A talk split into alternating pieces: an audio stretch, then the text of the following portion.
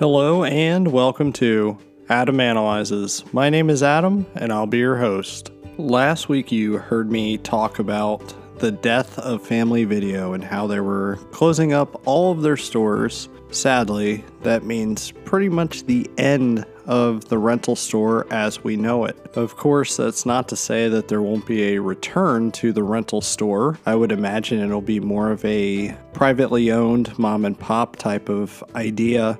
That's more or less the way rental stores got started in the first place, but much like how record stores are popping up, who knows? Maybe we'll see a resurgence of that. A big reliance on them making a comeback would be if physical media actually sticks around. I know that I'm one of the few that really loves to have something to actually touch and look at, but we know that things are moving to a more digital and streaming future. Does that mean that we'll no longer have physical copies of anything? I don't know. That's a good question. Before we get into all of that, I think we need to say about yeah, there is one rental store that is still in existence. That would be the last Blockbuster in Bend, Oregon. Of course, Blockbuster went out of business years ago, but there were still some that were holding on. There was 3 in Alaska as well as this one in Oregon. Sadly, the 3 that were in Alaska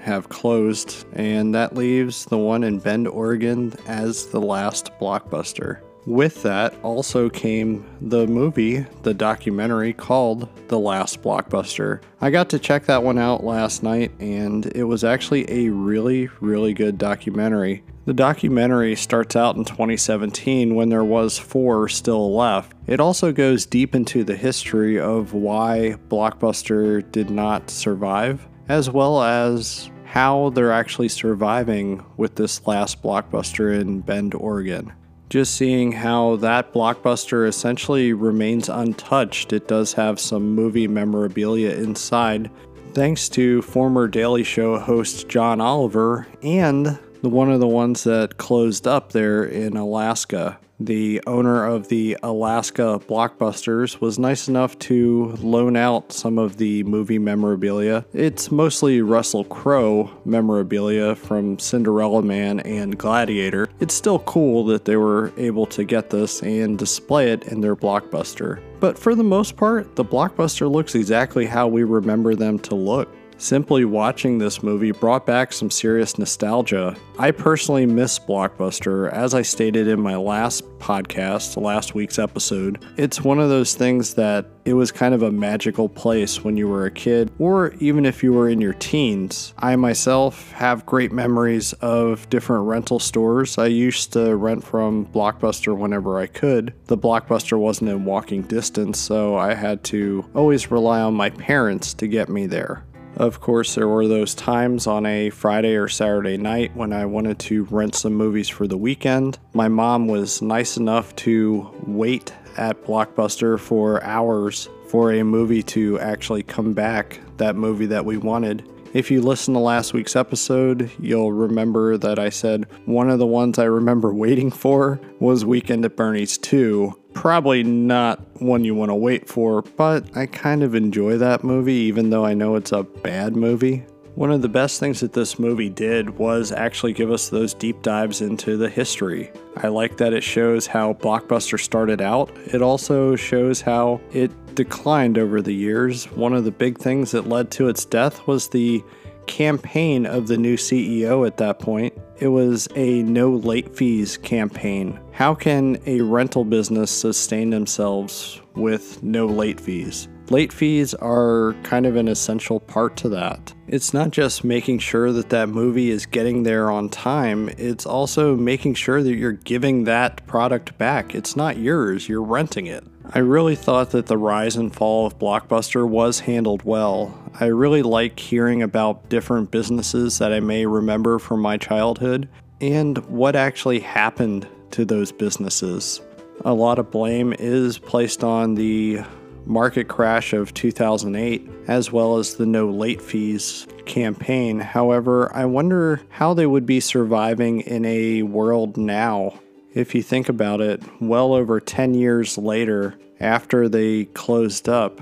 Would they really be able to survive now with a streaming and Netflix disc delivery? A lot of people are, in fact, moving away from discs. I would think that a lot of the things that would keep people coming back would be the customer service. That's actually one of the charms of the movie. Seeing general manager of this location, Sandi Harding, she really has a love for Blockbuster, a love for her store, a love for customer service. Her employees, she loves them as well. She thinks of herself as the Blockbuster mom she has a lot of people there that she saw grow up and they worked for her and I guess they moved on to bigger, better things, but she sees it as a family. It's really awesome how there's a lot of love behind this blockbuster yet. I would say it's probably because of the novelty of it being the last one around, but it's really someone who loves what they do in life. She's been with Blockbuster for 15 years. She really wants to keep the license going on. She said she's going to go down with the ship. I truly believe it. Hopefully, that ship doesn't go down anytime soon. It is a trademark owned by Dish Network, which I forgot completely about.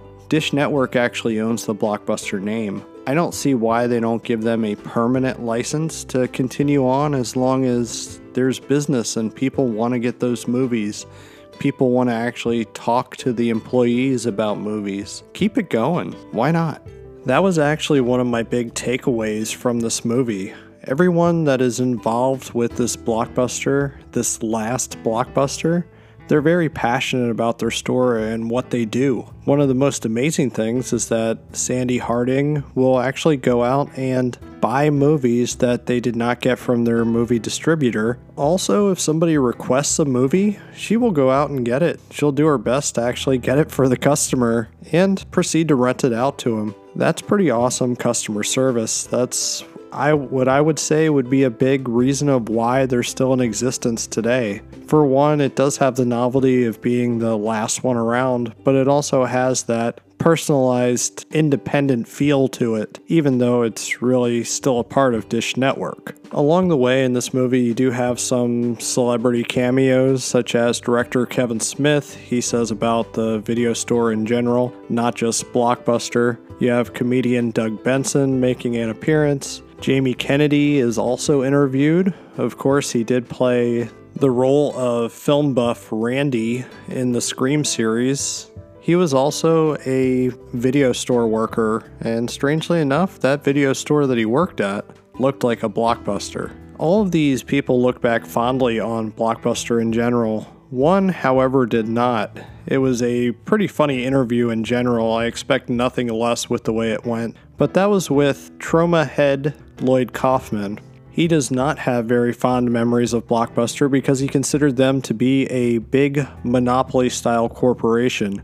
I can understand his complaint. I also think that his complaint would be that Blockbuster probably wouldn't stock very many Troma films in general, mostly due to the fact that Blockbuster was one of the few rental stores that did not carry adult videos. They did not carry that special room with the beaded curtain that had the bell, as they stated in the movie. I always remember that at certain video stores, but Blockbuster was never a part of that, and I don't think Troma really fit that demographic even though I do remember seeing some Troma films at various blockbusters throughout the years. Either way, I think it was funny to have a inclusion like that in the movie because not everybody has a good perception or memory of Blockbuster. I, for one, do, a lot of other people do. He did not. I really would like to talk more about the documentary. I think it's near perfect. It's not too long, not too short. I don't know if actress Lauren Lapkus was the right person to do the voiceover narration for the movie,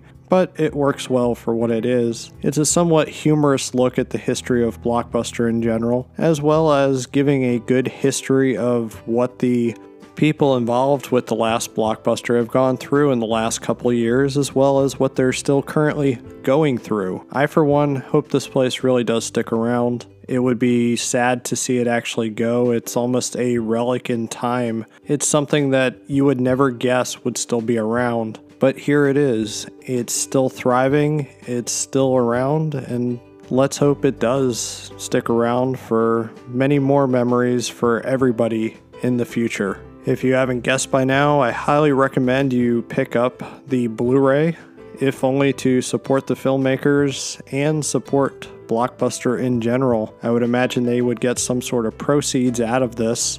You, of course, can watch it on the various streaming options. It is streaming on almost every platform from what I've seen. You can rent it as low as four bucks. I think that's four bucks well worth spent. But something just seems wrong to watch a documentary about physical media and you're going to watch it on a streaming platform. It is a movie that I would suggest that if you do have good memories of Blockbuster or have a interest in failed businesses in general, it's well worth your time and you should watch it any way you can, just don't pirate it. So with that, this episode is dedicated to you, the last Blockbuster. I think I'm going to close out this week's episode. As a reminder, you can find me on Twitter and Instagram at Adam underscore analyzes. If you don't do the whole social media thing, you can shoot me an email at adamanalyzespodcast at gmail.com. If you need to catch up on some past episodes, you can do so at adamanalyzes.com. If you do have a free moment, I would greatly appreciate it if you would leave me a five star rating at the podcast listening platform of your choice. It'll allow me to continue making new episodes as well as reach new listeners. Plus, you know, I love those digital hugs. But with that being said, be kind, rewind, and good night.